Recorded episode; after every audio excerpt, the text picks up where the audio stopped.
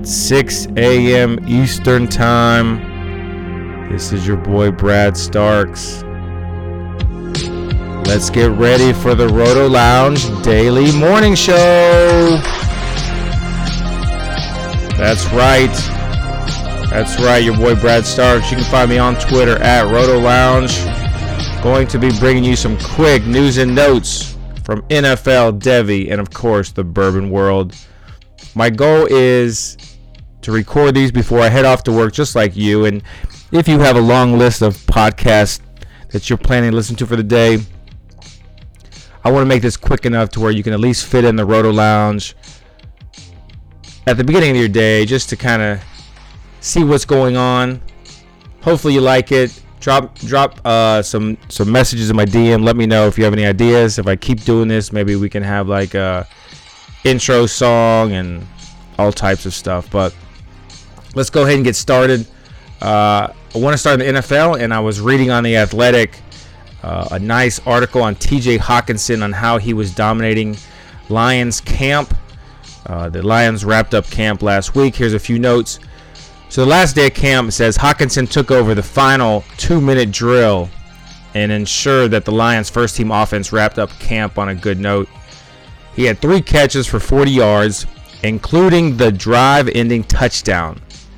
All those completions came from new quarterback Jared Goff. And they talk about his catches, some were impressive. Uh, he had an outstanding sideline catch with a toe tap. Gave the offense first and goal with less than thirty seconds to go. Third and goal, Hockenson won his release off the line of scrimmage, beat his defender for the drill winner on a drag route. Here are some more notes. They said Hockenson was dominant. He didn't catch everything during O T As, but there wasn't an idle moment for him this week. If the offense was on a break, Hockenson was working somewhere with the position coach or talking with Goff. He beat pretty much everybody he faced in man coverage.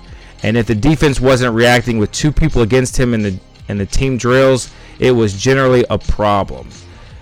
You know, they said he just put that offense on his back, uh, and defenses knew he was getting the football. Unless they put two guys on him, it was pretty much a mismatch. And, you know, Hockenson is still only twenty-three years old, twenty-three or twenty-four years old. Still young by N F L standards for a tight end. And, you know, I invested a lot in Hockenson as a rookie. I've been trying to acquire more shares while he's cheap. I think Hockenson is going to push for that tight end one in Dynasty sooner rather than later. I think he has all the tools. And, you know, some people are excited about DeAndre Swift this year, and if I'm spending my money and it's on a Detroit Lions player, it's going to be Hockenson early to secure my tight end role. It's going to be a running back that this new coaching staff signed in free agency, which is Jamal Williams, and it's going to be a late wide receiver rookie that this coaching staff drafted. That's Amon-Ra Saint Brown. So those are my two cents. Another article I read uh, on the N F L side was about Trey Sermon. Uh, this was from a forty-niners beat writer uh, talking about how San Francisco was letting Raheem Mostert rest, playing it safe with him. Jeff Wilson is injured. He's out four to six months uh, with that meniscus injury that he uh, sustained a few months back. So as a result of that, Trey Sermon was given the lion's share of the carries with the first team. And, you know, it goes on to say how Sermon is more prepared than most rookies entering the league, having watched quite a bit of the forty-niners game film prior to being drafted. Uh, they said when he was at Oklahoma and he wanted to transfer to Ohio State, uh, you know, Ohio State ran the outside zone scheme, and uh, Oklahoma uh, ran a different type of offense. So he watched a lot of tape, and one of the most studied film that Trey Sermon uh, reviewed was Shanahan's and forty-niners offensive scheme. So he is more prepared, and Shanahan likes what he sees, uh, picking up the offense. And uh, you know, I, th- I think there's there's going to be a decent role for him. You know, if, if there's any injuries, uh, you know, I have him as the fourth best back in this class. I have him above Javante Williams, which might seem like a hot take, but um, you know, I think he might be a decent N F L running back in that zone scheme. And you know, sometimes those running backs only last one, two, three years. You know, because you're looking for that next explosive player to kind of run that offense. Um, but you know, I think Jeff Wilson is a, a or I'm sorry, I think that uh, Wayne Gallman is a, a pretty good value late, late, late in drafts. But uh, if you drafted Trey Sermon, um, you know, hold on to him. I think that uh, he might develop for you. All right, now let's get into some Devy. Um, some Devy things that I saw was basically just going to be a twenty twenty-two uh, N F L mock draft that I saw from Pro Football Network. I got into a Devy league recently, and I want to get more into Devy to help you prepare for next year. Not too much, because we want to focus on the N F L side. But seeing these players in, in these mock drafts, uh, they're much more familiar to me now after going through an auction draft. Uh, campus to Canton auction drafts, twenty-four teams, which is very difficult, especially when it's your first time doing Devy. Uh, but here's what Pro Football Focus has as an early twenty twenty-two mock draft. Number one, Detroit Lions, Sam Howell, from quarterback of North Carolina. Number two, Houston, selecting Spencer Rattler, quarterback of Oklahoma. And again, if you're not in Devy, uh, just remember some of these names. Uh, they could be on your, your favorite N F L team come soon. Uh, number three, Jacksonville Jaguars, taking Kayvon Thibodeau, defensive end from Oregon. Number four, the Eagles are taking Kaiir Elam, cornerback out of Florida. Uh, number five, the Bengals are taking Derek Stingley Junior, cornerback out of L S U. Number six, the New York Jets are taking Drake Jackson, edge rusher out of U S C. Number seven, the New York Giants taking Carson Strong, quarterback out of Nevada. Number eight, Atlanta Falcons, Malik Willis, quarterback out of Liberty. Now, this was my highest auction quarterback. I, I wanted Malik Willis pretty badly. You know, I think the Devy community is kind of split on his N F L potential. Uh, and I was breaking some of his film down, and, and I'm going to try to get that out there eventually.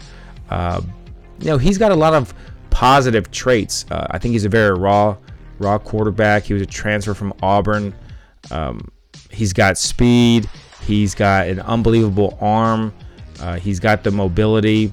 Not not quite elite speed like Justin Fields, but he's got really good speed. He's a mobile quarterback.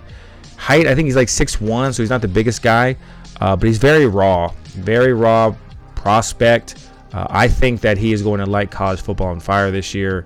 Uh, and I think that with some help from some quarterback coaches and barring injury, uh, I think he has some N F L potential. I don't think he's going to be a great N F L quarterback, but the N F L will give you a chance if you have athletic traits and you can run and you can make plays. Uh, so I think he is going to get a chance. So Malik Willis, number eight, to the Atlanta Falcons. Number nine, Denver takes Kyle Hamilton, safety out of Notre Dame. Number ten, New York Giants, Evan Neal out of Alabama, offensive tackle. Number eleven, Washington football team, Desmond Ridder, quarterback out of Cincinnati. Number twelve, the Las Vegas Raiders select Treylon Burks, wide receiver, Arkansas. thirteen, Carolina takes Christian Harris, linebacker out of Alabama. Minnesota Vikings take DeMarvin Leal, defensive tackle out of Texas A and M.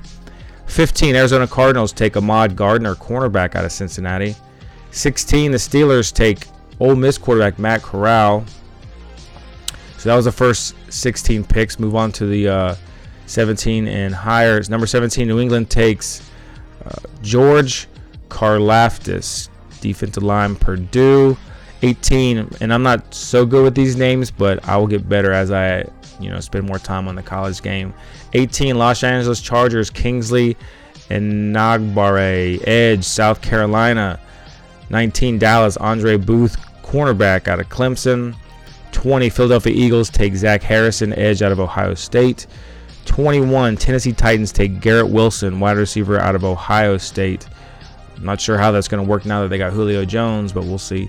twenty-two, Indianapolis Colts select Kenyon Green, offensive line, Texas A and M.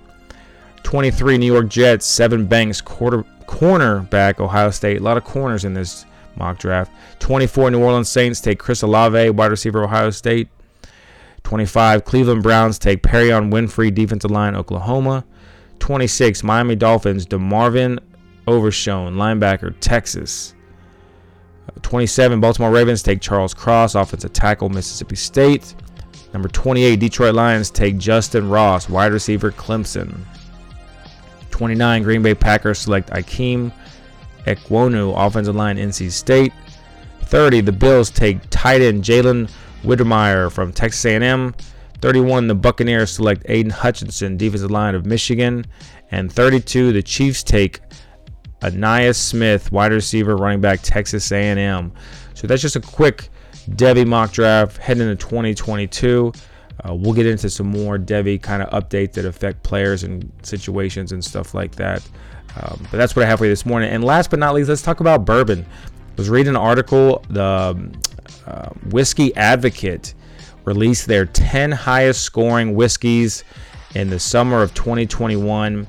And, you know, I skipped through the ones that are pretty much out of our price range, you know, the ones that are thousands of dollars, few hundreds of dollars. Um, so just, just some ones that uh, maybe you'll see on the shelves. And if you do, maybe take a second to kind of read over it and see if it's something you want to pursue. Uh, these are in no particular order, but the Bardstown Discovery Series, number four, bourbon. I think that is the green label. I think this Bardstown does the Discovery, which is the green, and the Fusion, which is the garnet label, I believe. But this is the Bardstown Discovery Series, number four, bourbon. It goes for one hundred thirty dollars, ninety-four points. Here are some notes, some tasting notes that they mentioned. So, powerful aromas of blackberry cobbler, mm, brown sugar, honey, baking spices, cola, peanuts in the shell. That's on the nose. Uh, z- zingy lemon oil, dark berries, cola syrup, espresso, dark chocolate, roasted peanuts. Fill out a chewy mouthfeel. And the finish has an excellent length with rich flavors of chocolate, coffee, roasted nuts, and spices. Man, whose idea was it to talk about bourbon this early? Now I'm thirsty.